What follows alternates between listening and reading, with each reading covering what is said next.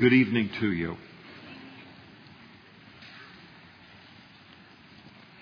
Second Kings chapter 20 this evening. If you're with us tonight and you don't have a Bible, there are men coming up the aisles right now with Bibles, and if you just flag them down, they'll get a Bible into your hands and have it marked to where we are this evening, and you can follow along yourself with your own eyes in the study of the Word this evening and get twice as much out of it, both the hearing and the reading of God's Word. Sunday nights through the Bible, Genesis to Revelation, and we pick things up in chapter 20. In the middle of the reign of a very, very good king of the southern kingdom of Judah by the name of Hezekiah, uh, one of the greatest kings. And in fact, at this point in time in Judah's history, he was the greatest king that Judah, the southern kingdom of Judah, ever had, uh, second only to David. And he will probably be only exceeded by his uh, uh descendant, a man by the name of Josiah, who will become a king uh, very late in uh, before Judah goes into captivity to the Babylonians. This uh, Assyrian uh, empire, the dominant world ruling empire at the time, had invaded Judah, had taken several fortified cities, had come right to the doorstep of Jerusalem and was calling on them to surrender or to be destroyed. And God stepped in and supernaturally protected uh, in response to prayer uh, Jerusalem, Hezekiah, the children of Israel, and bringing a great slaughter of that uh, Assyrian military at the hands of just a single great uh, angel. It is interesting. One angel in one night killed 185,000 front line, talking about the greatest military in the world at that time, and uh, and probably stopped and had a lunch break and everything, and two breaks, one in the you know, it is an interesting thing to do because there's no mention that this is like an archangel or some super duper, super fantastic, amazing angel. It just mentions an angel. And uh, it is fascinating to look through the scriptures and kind of a study of the angels and how amazing they are and their power and authority. And they're just servants of, uh, of the Lord and servants to us as heirs of salvation. And so we pick things up here now, continuing in Hezekiah's reign.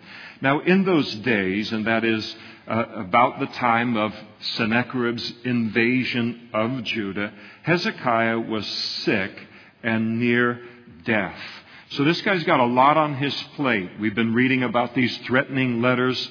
Excuse me. Hezekiah takes these letters into the temple and he's praying and he's got all the weight and pressure that's on him to make a decision. So many lives are uh, at stake related to the decisions that he's going to make and all. And that's, that's the mantle or the title that he wears as the king of Israel. But he's dealing with a, a very personal problem that's happening in his life at the same time. He has some kind of a disease. We don't know much more about it except the description that it appears to be uh, a uh, perhaps a great infection that has overcome his body or some kind of an open, uh, ulcerated sore. And so uh, he thinks, at this point in time, he thinks that he's just merely seriously ill but he's about to die. So he knows he's in trouble on a lot of fronts. So he's carrying all of this weight and, in God's call upon his life to be a king, and yet this very personal dealing with the weight of a terminal uh, illness at the same time. So there's a lot weighing on this man, and and it's interesting to know that about him again to see how he responds to it, because none of us are immune from the same things in this world where we deal with this over here at work. We deal with this in our service to the Lord. And then on the private side, the personal side that sometimes only God knows, you know, we're carrying all of these other things too in our lives. And so he was in, uh, uh, had some kind of an illness, a, a terminal illness that brought him near to death. And, and the, uh, sickness, as it's described there, it, it is some kind of a boil or an inflamed spot, some kind of an open ulcer and, and infection. So there's a lot happening to him. And so Isaiah the prophet was sent by the Lord, the son of Amos, went to Hezekiah and said to him, Thus says the Lord. And uh, sometimes we get a word from the Lord and may not be excited about it, but here's one of those. And the Lord said to him, Set your house in order, for you shall die and not live. And so he tells him, in essence, you need to finalize your affairs because uh, you're going to go to heaven, so to speak, here uh, pretty quickly. And so the Lord tells him ahead of time that he's not going to recover, that he's going to die. And so he turned his face toward the wall. Do not think that he's pouting. So he's a king. He's on a sick bed.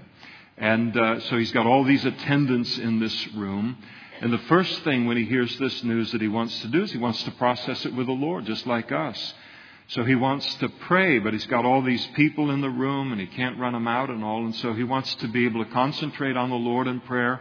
He wants to have some kind of privacy in his in talking to the Lord about all of this. And so the best thing that worked for him was just to turn, look to the wall, not think about anybody else that was in the room there, and begin to pray then to the Lord. And we notice his prayer. He says in verse 3 Remember now, O Lord, I pray, how I have walked with you in truth. And that was true I've walked with you with a loyal heart. I've obeyed your word. I've been loyal to you, and and uh, not just your word, but a relationship with you. And I've done what was good in your sight. And so Hezekiah he wept bitterly related to these news, this news. And so obviously he's uh, uh, praying and asking the Lord for uh, healing and for a longer life. Clearly, he doesn't want uh, to die.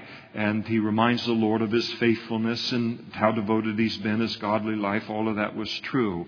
Now, he's not trying to make a deal with God here, as we'll see a little bit later in verse 6. Notice the Lord, uh, let's, let's just read verse 6.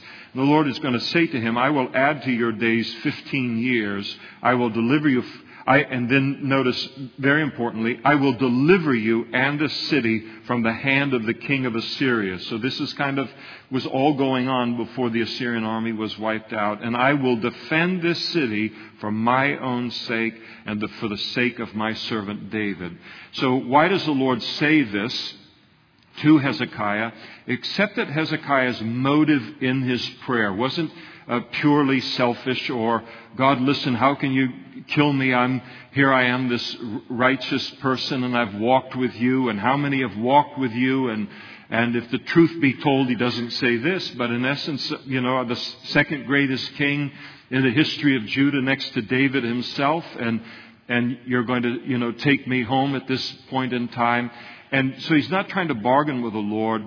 What he's doing here, and, and the Lord's response to him makes it clear, is he is basically saying to the Lord, and what's recorded here, and, and then part of the prayer that must be beyond it, is he's concerned for the future of Judah. Uh, Lord, we're being attacked.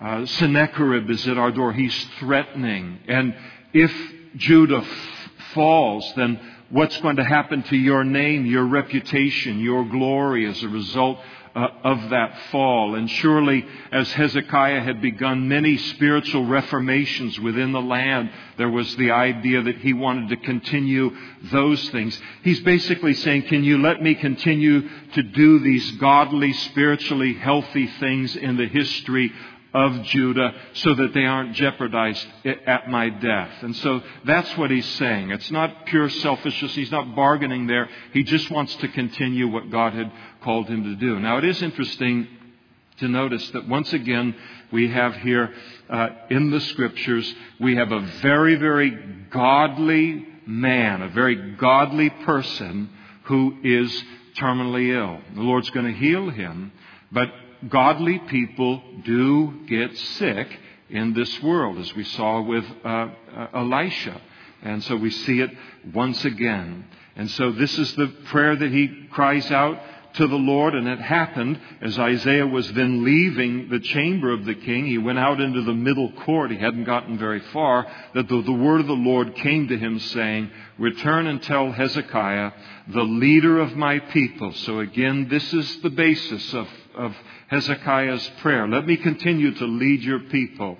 Thus says the Lord, the God of David your father, I have heard your prayer.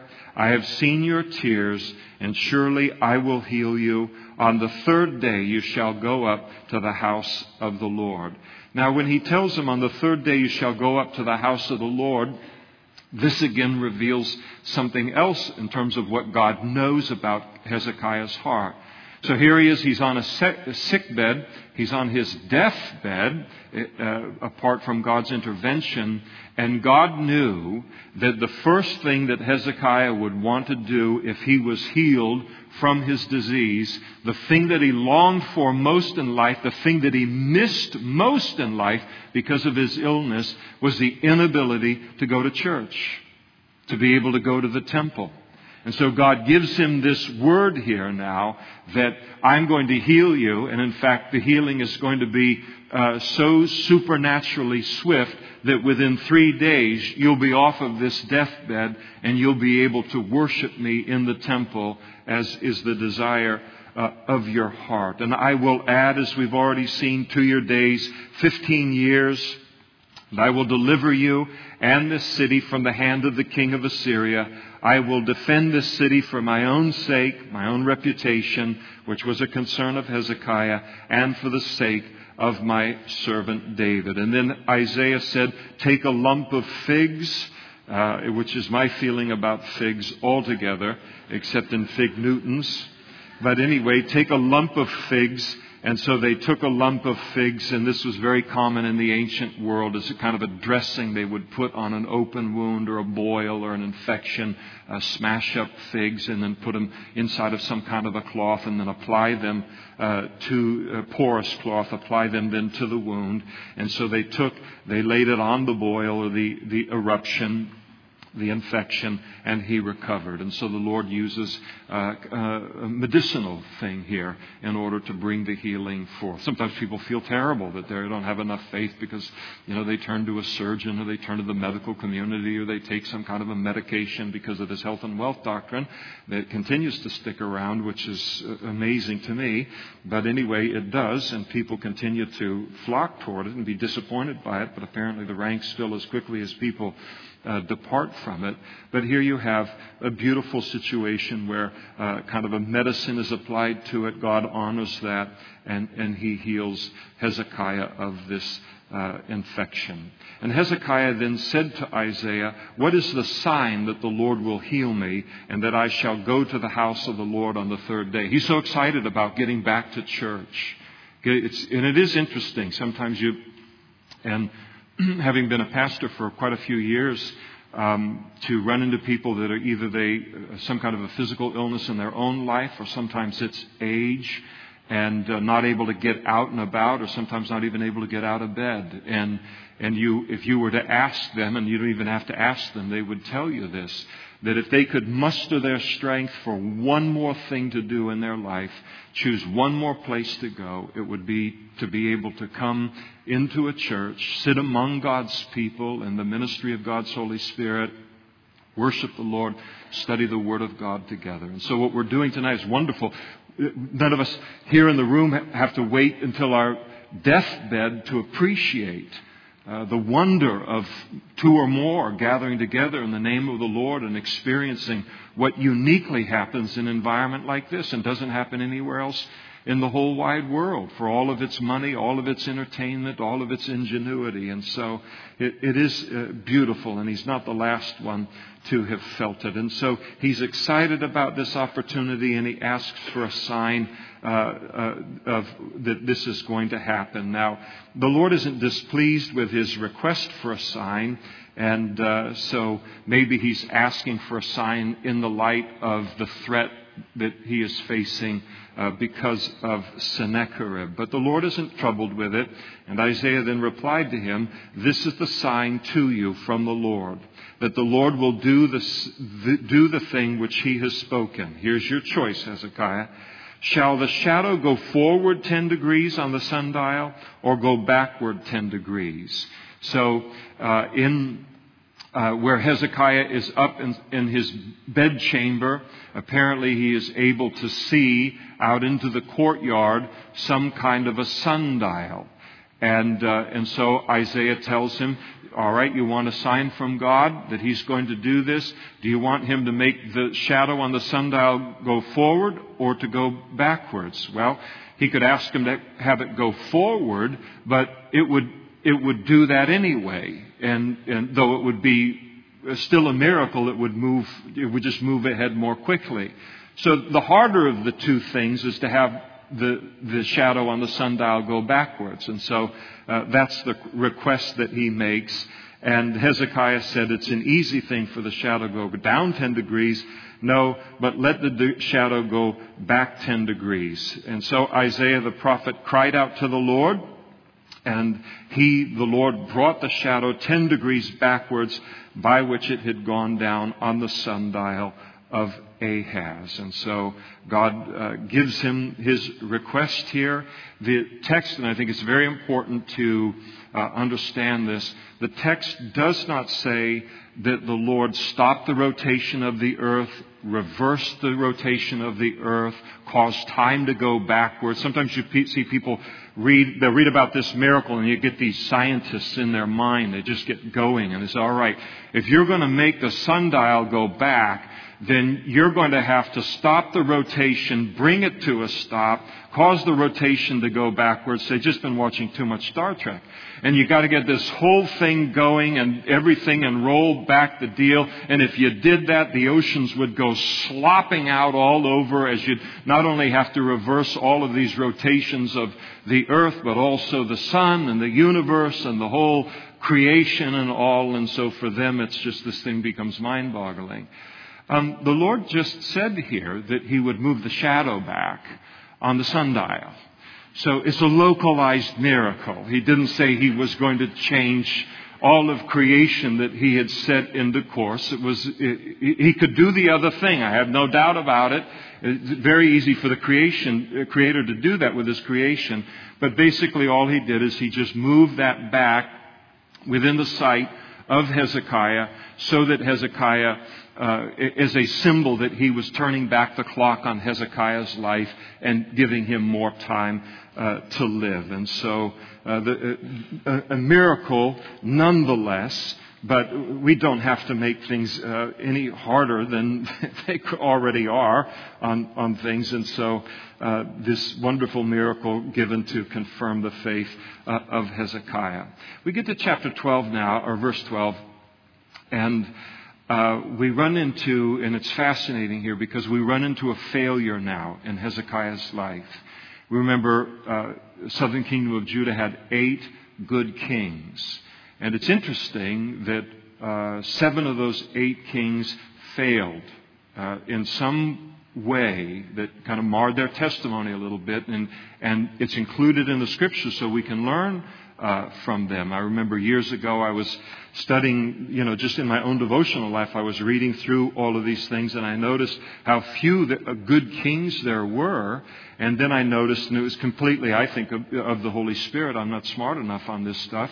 And, and I, re- and the Lord helped me to see that almost all of those, uh, seven of those eight kings fell and so he spoke to me in, the, in, my heart and said, I want you to look and see what good kings fall for.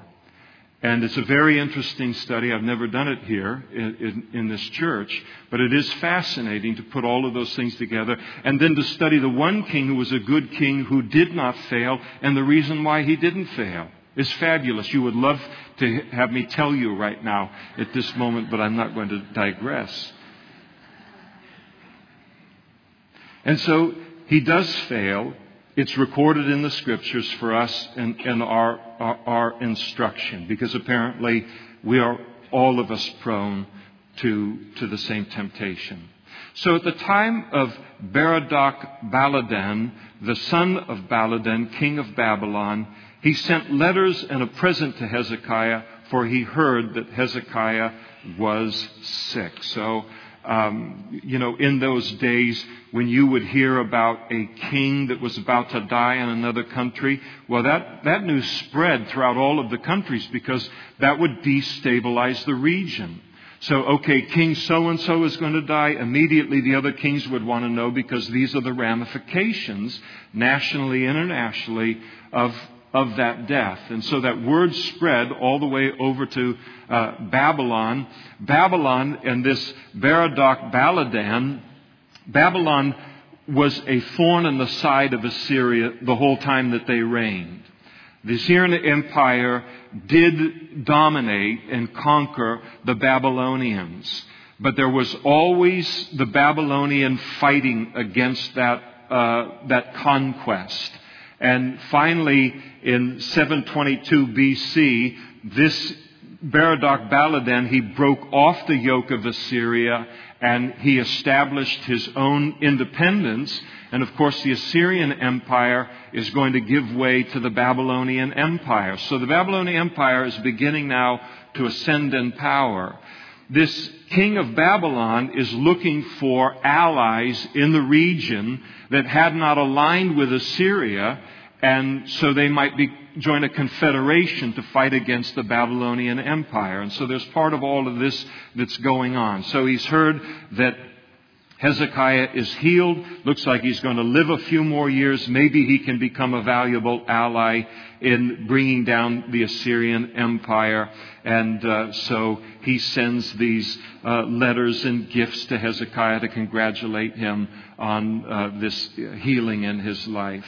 And Hezekiah, he was very happy to receive the attention. He was attentive to them uh, when they came. He showed them all uh, and notice that word all, all the house of his treasure. Showed him all of the silver and the gold in the empire, the spices, the precious ointment. Showed him all of his army. Showed him the entire armory. Showed him the, the showed him all of the physical material wealth of the nation, and then showed them uh, uh the complete military.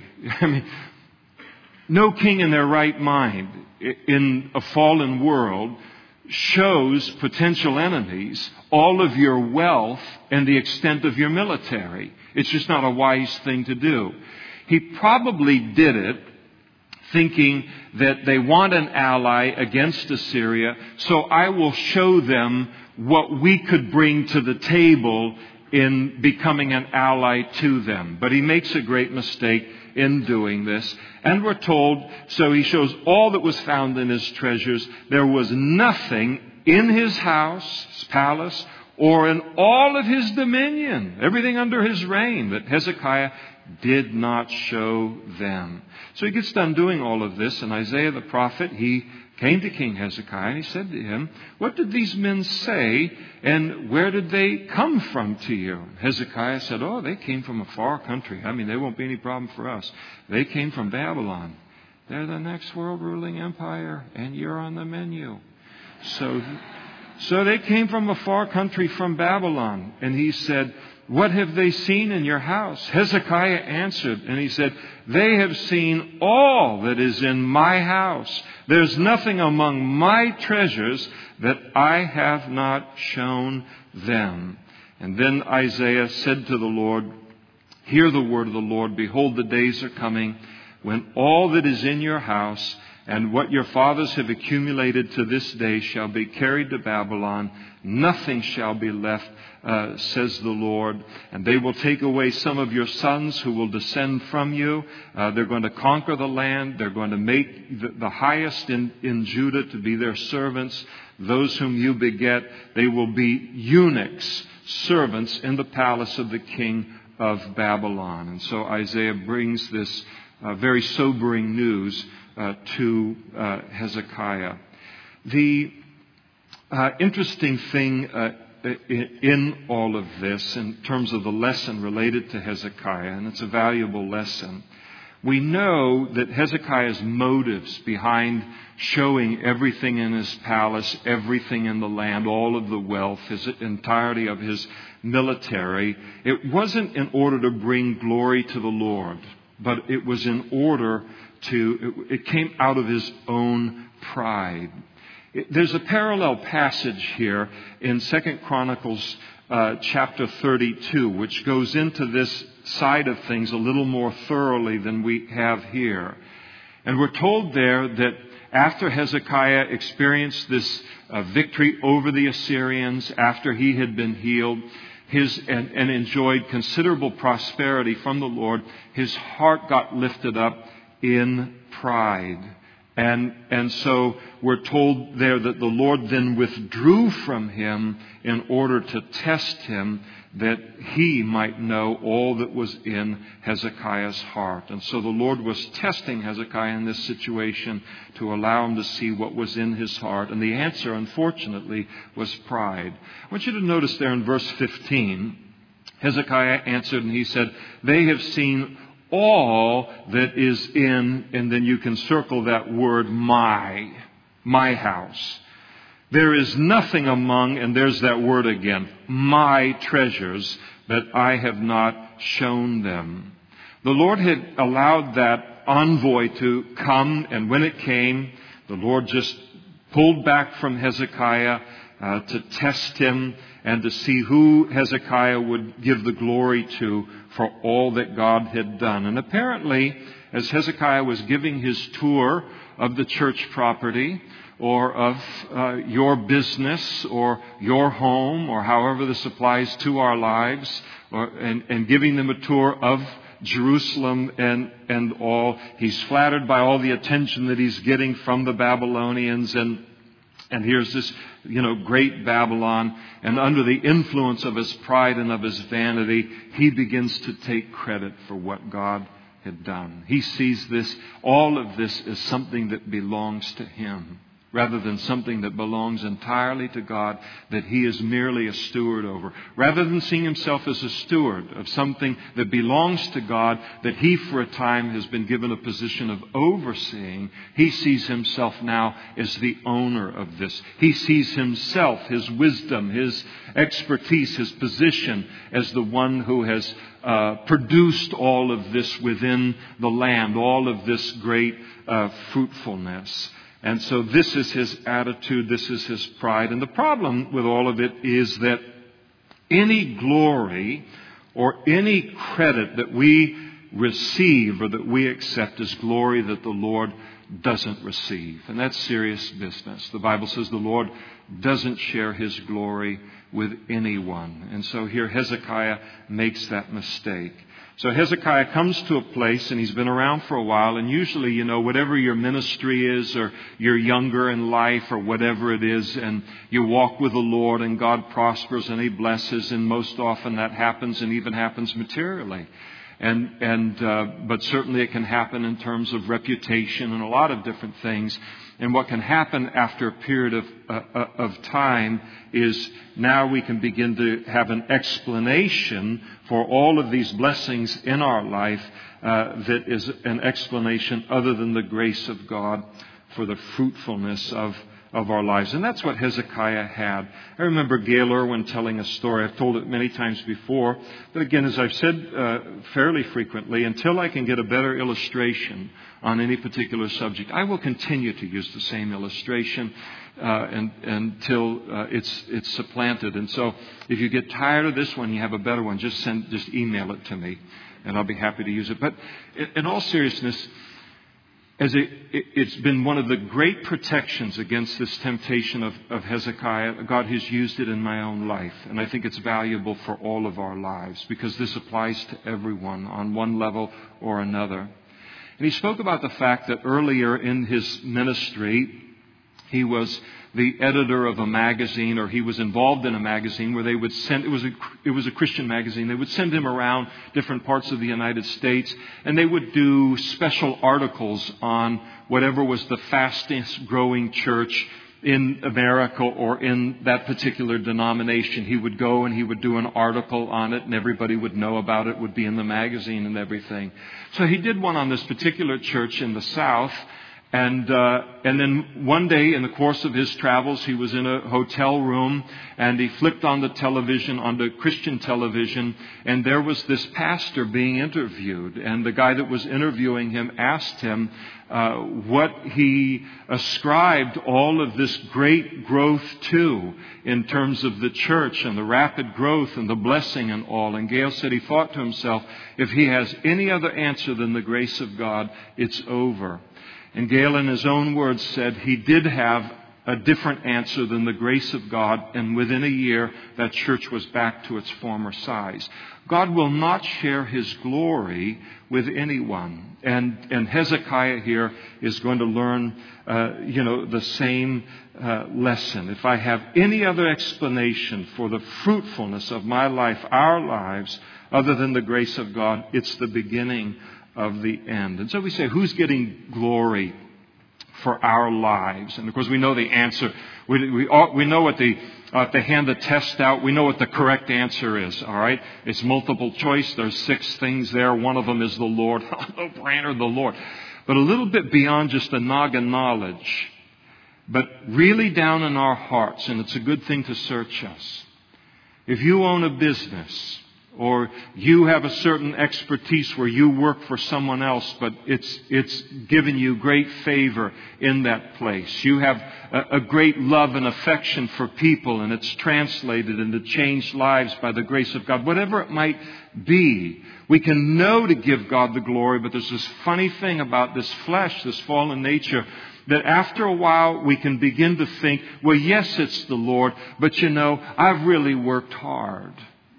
Or, you know, I, I, I, I really am a little more of this or a little more of, of that than everybody else in this area. And we begin to think that what has happened here, the prosperity spiritually and otherwise in our life, that it, it traces back somehow to us. And it's the beginning of the end because again, the Lord won't share His glory. And if He's sharing His glory even within our hearts, then He's going to have to humble me. He's going to have to humble us like He did with Hezekiah to drive home the point that everything that we are and everything that we have, it has come from the Lord. I like when Paul rebuked the, and it's a needed rebuke for all of us that those proud saints at Corinth, in light of the fact that we're prone to this, he said, For who makes you to differ one from another? And what do you have that you did not receive? And now, if you did indeed receive it, why do you boast as if you had not received it? Everything that we have has come from the Lord. Uh, the ability to have the steady hand of a surgeon, the ability to work in electronics, the ability uh, to work in sales, the ability to minister, and all the different callings that God calls us to. Some of these callings are uh, rewarded with greater wealth in this world, in the United States of America, than other callings. But everything that we have has come from the Lord. So they come in and they, He's showing them all of this kind of stuff. And why does He show, say, this is the reason for our greatness? Look at all of our wealth. Look at all, look at our military. When He knows for a fact that the real source of greatness in Judah was their relationship with God, their repentance and turning back to God, the reforms that Hezekiah had brought in. And so when Hezekiah meets them in this way, and, and he comes in and he's going to show them all the greatness, what he is communicating to them is this is the source of our greatness rather than sitting down, and sometimes we can be prone to do the same thing. We want to impress Babylon. We want to uh, impress, you know, the bigwigs of Babylon, of the world. And so they come and they, somebody says, well, how do you explain this and what and how have you done this? And then this has happened and tell me a little bit about that. And we want to impress them. And so we begin to talk about our degrees. We begin to talk about our accomplishments. We begin to talk about our SAT scores. We begin to talk about our athletic ability or whatever it might be. But the fact of the matter is, for us as Christians, the real source of our greatness, for any greatness we have, is our relationship with the Lord. And to the degree that we point people to those other things is the degree to which we are making people think that we're great because of those things rather than the God that we serve and the God that we love. Hezekiah, which have been much better to have just sat down with them, not showed them a single thing, and said, You want to know about the greatness of Judah? Do you want to know why you want us to become an ally to you? Do you want to know why we are attractive to you on a national and international level, it's because of the God that we serve, because of His greatness, of His grace, His faithfulness. And then they would have left with a right understanding of the greatness of Judah and been turned to God. But He doesn't do that. So He fumbles here. And it's an area where we're all prone to fumble, to begin to think in our mind I have this, I have that, I have that on the basis of I, me, my, verse 15. When it's all God, it's all God in our lives. I can't tell you how many people I have known through the years in this city and beyond who have frittered away fortunes under their own great wisdom and great talent. God blessed them. God gave them favor. It was incredible what God was doing. But some little thing got going in their mind that they began to think that it was because of them and not the Lord. And you turn around and in two years they have nothing. And God will do it to bring us back to realizing where our true greatness is found. It's so such a valuable lesson. Hezekiah then said, verse 19, to Isaiah, the word of the Lord which you have spoken is good. For he said, will there not, uh, will there not be peace and truth at least in my days? And so Hezekiah, as he uh, you know, speaks this thing uh, uh, concerning uh, what the Lord is going to do here and all. He uh, repented of his pride. We know uh, from Second Chronicles, and basically he's saying he's, it's not a case of him looking and saying, "Oh, well, great, bring it on," but at least it's not going to happen as long as I'm alive. You just go, "Where this?" You know, that's but that's not where he's coming from.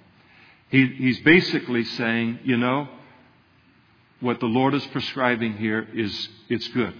It's just. I won't fight against it. I won't complain uh, against it. So he humbly accepted the fact that God's judgment would come upon the nation and that it wouldn't be a reflection on God's goodness when it did come, but on the nation's sin. And he was just grace, grateful as any of us would be uh, that there would be at least peace and security uh, in his uh, lifetime. And so that's what's behind his explanation here. And the rest of the acts of Hezekiah, all of his might, how he made a pool and a tunnel and brought water into the city. Are they not written in the book of the Chronicles of the kings of Judah? And so Hezekiah rested with his fathers, and then Manasseh, his son, reigned in his place. And so, uh, this great king, again, the second greatest king of Judah up to that point in time, uh, dies, and mention is made of this uh, public work project that he made known as Hezekiah's Tunnel, uh, where water was brought, a spring of water was outside of the walls of Jerusalem, and so they kind of covered that over from within Jerusalem, 1,777 feet through solid stone. Uh, they, he constructed a tunnel from within the city uh, all the way out to that uh, spring of water in order that there would be a water supply in case of siege within Jerusalem. And so they worked it, just like kind of doing the railroads. They worked it from both ends and they hit in the middle following the strata of the rock. It's, if, anytime you take a trip to Israel, that's a part of the trip, an amazing uh, feat uh, that occurred during his uh, reign. And if you go on a trip to Israel, uh, you, you, can even walk through Hezekiah's tunnel. And uh, we always give a free day on the trip, and so if people want to do that, they can do that. I've never heard of anyone on our trip doing it. Other, I've heard of other people doing. The water's about waist high, and it's like uh, uh folding yourself in some spots down into the lower cabinets in your kitchen and uh, making your way through. I'm a little claustrophobic, so I don't even like to see the pictures of it online. I've never been tempted by it, and uh, but you can do it, and it is really amazing. Now, chapter 21. We want to go some distance into this uh, before we get into communion. Now, Manasseh, uh, the the son of Hezekiah. He was 12 years old when he became king, and he reigned 55 years in Jerusalem, and his mother's name was uh, Hephzibah. So he reigns 55 years longer than any of the, the kings of Israel, and he's going to completely waste it. He's just a, ter- he's just a monster. He's just a terrible human being. And, and he's going to He's going to be king. He's going to be president for 55 years. You can't get rid of the guy. And so this is a, a, a, bad thing. You don't like to see it, eh, coupled with what comes next in verse 2. And he did evil in the sight of the Lord. And then we're told the details of the evil of his reign, according to the abominations of the nations whom the Lord had cast out before the children of Israel. He, when God cast the nations out before the children of Israel, in order to give the land of Canaan to them, he brings all of those practices back into the land. It's like there was no conquest of the land. It's just uh, uh, terrible, the, the uh, wickedness that he brings into the nation. Again, here you have a bad king following a good king. You have a bad son of a good father. And again, what adult children do with the godly heritage that they've been given in their uh, in their childhood that's never a reflection on the parents. Kids hit 18 in this culture, they'll do whatever they want with what uh, Christian parents have sown into their life. That now becomes a reflection upon them and not the parents. And so often people think, well, what did they do wrong and what this and that, all that kind of thing. But the nice thing about it is how often a person, and I, it's my own testimony, though I didn't go out and be a monster, but I was raised in the things of the Lord for enough time in my youth, and I got uh, to a place where I left the house and uh, and didn't you know want to go and partake of all the sins of the world, but I wanted to go out and just do my own thing. And I found out that I wasn't as smart as God and I wasn't as smart as my Sunday school teacher. And I realized after a few short years, I needed to get back to the Lord. And so we're always happy when those kind of happy endings uh, occur. And sometimes how often we think about it, some of you in this room as well, you go out, this godly heritage that you've been given, and you go out and do all of this stuff and, and different things and explore and all, and then you realize, what in the world have I done here? And you go back to the good things that your parents built into your lives. And so, his, but this is the, the man that he was. He rebuilt the high places which Hezekiah, his father, had destroyed. All of these places of idolatry. Hezekiah went in and he spent his whole life destroying all of that idolatry. His boy comes in and builds it all back again. Come here, come here, come here, come here. Why I order? I mean, how disheartening would that be? To have your son follow you, you give him the privilege of following you. You give him the platform. You give him the resources. You give him the position. And then he uses it to destroy your everything that you did. And that's what he does. Everything that Hezekiah tore down of evil, Manasseh rebuilds. Everything that Hezekiah built up that was good, Manasseh comes in and tears it down. This is, these are, these are, you know, these uh, negatives of one another. And so he rebuilt the high places which Hezekiah, his father, had destroyed. He raised up altars for Baal, and he made a wooden image as Ahab, king of Israel, had done, and he worshiped all of the host of heaven, and he served them. So horoscopes, astrology, the worship of all of that stuff and the demons behind it, he, re, he introduces it back into the land. He also built altars in the house of the Lord. So this is, this is a man who is deliberately evil. He is blasphemously evil. He could take and bring in all of his idolatry, all of his wickedness and say, all right, but I'm not going to cross the line and do this stuff at the temple. I'm not going to put it in the courtyards of the temple. I'll fill in all the land, but even I won't cross the line of desecrating the temple. He doesn't have any kind of an interior conscience an inside barrier at all. He goes right into the area of the temple and he builds these altars uh, in the place of which the Lord had said, In Jerusalem I will put my name. And he built altars for all of the host of heaven in, in the two courts of the house of the Lord. He also made his son pass through the fire. He offered one of his sons to the god of Molech by rolling the baby down into the fire, which, uh, you know, what, what kind of a God demands you to do that to your child? I mean, we're thinking, it's demonic. The guy's just totally demonic that you would do something like that. And then he practiced soothsaying, used witchcraft, consulted spiritists and mediums, and so he just fills the land uh, with the occult. Just think about being in a nation where, I mean, everywhere you turn, it's just all of these people in every street corner, every block has these uh, people that are demon possessed and engaged in the spiritual realm in this way, and, and he gives them the room to prosper. And he did much evil in the sight of the Lord to provoke the Lord to anger. And then you notice, you think, oh my, how could it get worse? It gets worse. Notice verse 7 He even. Oh no, I don't want to know. I don't want to know. He even? After that? Yes, you don't want to know, but it's in the Bible, so I'm going to tell you. He even set a carved image of Asherah, which he had made in the house of the Lord. He puts this in the temple. And the Asherah was basically an obscene image.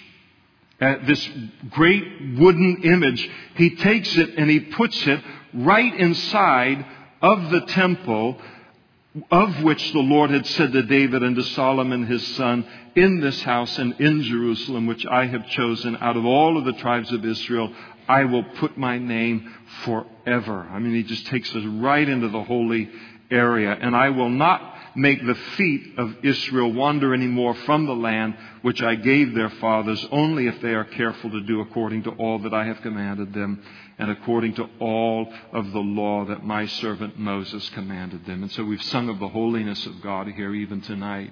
And he takes this and he puts this obscene image in the holy area of the temple. I mean, it's just jaw dropping wickedness. Just terrible. But they paid no attention. Boy, does that describe the world today. Not paying attention to where their leaders and the evil their leaders are leading them into. The abandonment of God, God's definitions of right and wrong and good and bad. We're smarter than God. We're all of this and we're going to lead the world into a new kind of way. I mean, what kind of arrogance and pride is that? They can't even match their socks in the morning and they're going to get rid of God. And so, but this is the pride and, and the people aren't paying any attention and Manasseh's introducing this. They're happy to have it so. And so Manasseh seduced them to do more evil than the nations whom the Lord had destroyed before the children of Israel. Israel at this point is more wicked than when the Canaanites and the Perizzites and the Hivites and all of the, uh, all of the other ites that were in the land and their terrible practices were, were there. He has taken them lower still. And the Lord then spoke by his servants, the prophets. He warned them of a coming judgment. Isaiah was one of the prophets ministering at that time. Because Manasseh, king of Judah, has done these abominations, he has acted more wickedly than all the Amorites who were before him, and has also made Judah sin with his idols. Therefore, thus says the Lord. So these prophets are warning Manasseh concerning the judgment uh, to come. And, uh, and it's, it, uh, tradition has it that Isaiah, and it's only tradition, we don't know for sure, but in, in, in the Hall of Fame in the book of Hebrews, where it talks about uh, faithful saints being sawn in two, that's, that was a real persecution meted out against God's people in the Old Testament. And, it, and tradition holds that it was Manasseh who silenced the prophetic voice of Isaiah by sawing him in half. And we'll see in a moment that it's not inconceivable because of the amount of innocent blood that was shed during his reign.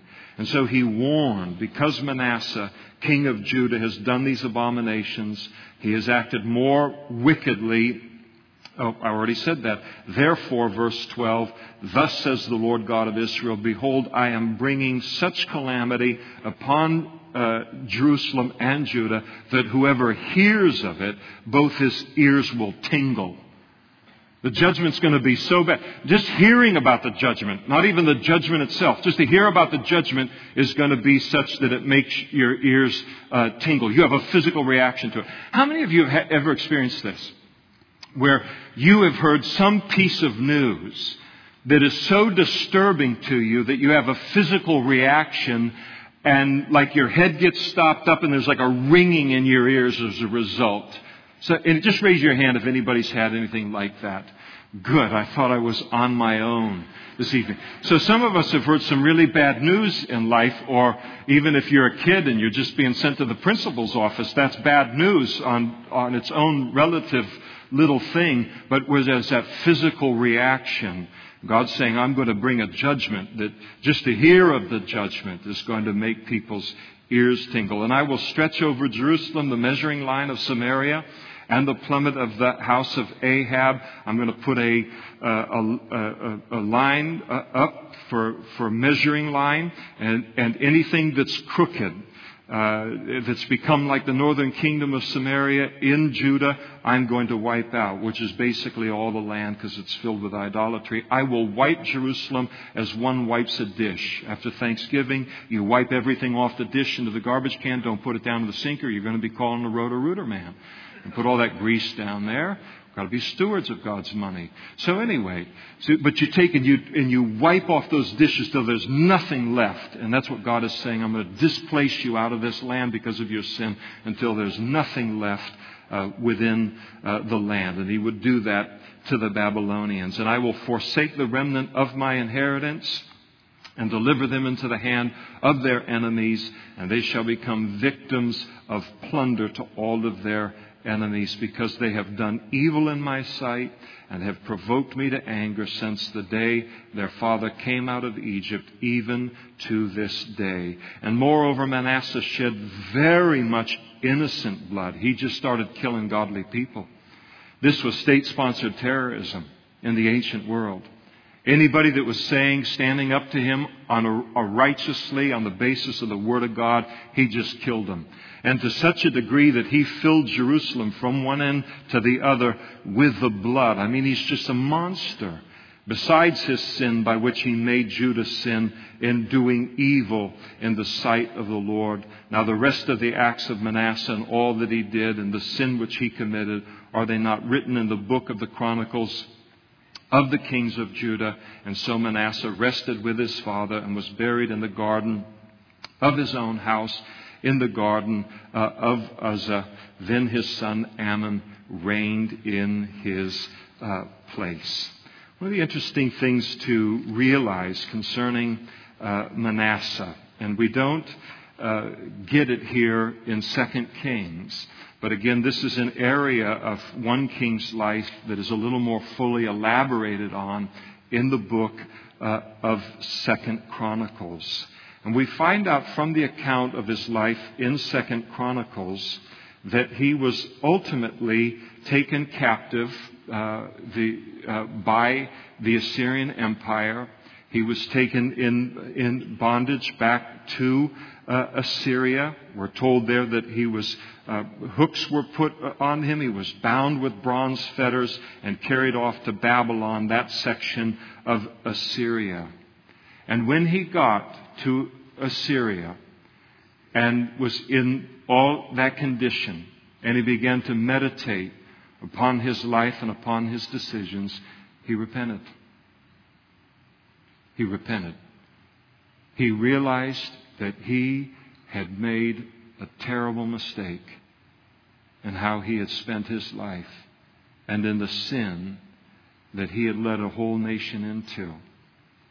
The beautiful thing about Manasseh is that in his repentance, the, it was demonstrated by the fact that the king of Assyria allowed him to return to Judah and to become the king once again.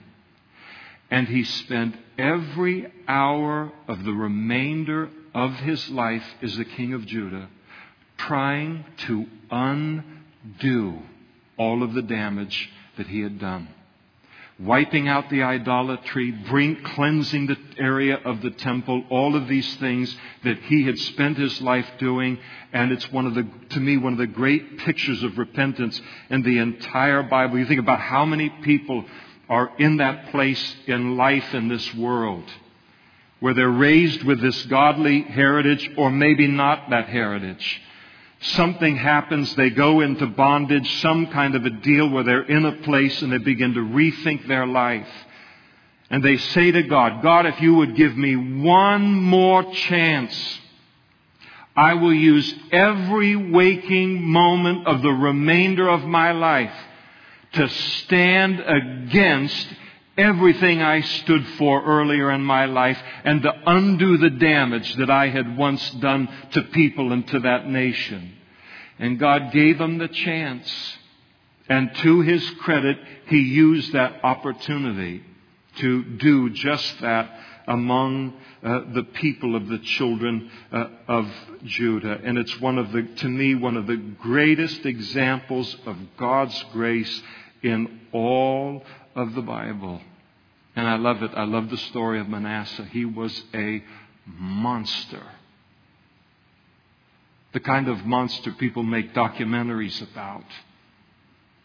And God changed his life completely. I love happy endings because my life happens to be a happy ending life because of my faith in Christ, and so it is with you. And so tonight, as we partake of the symbols of Jesus'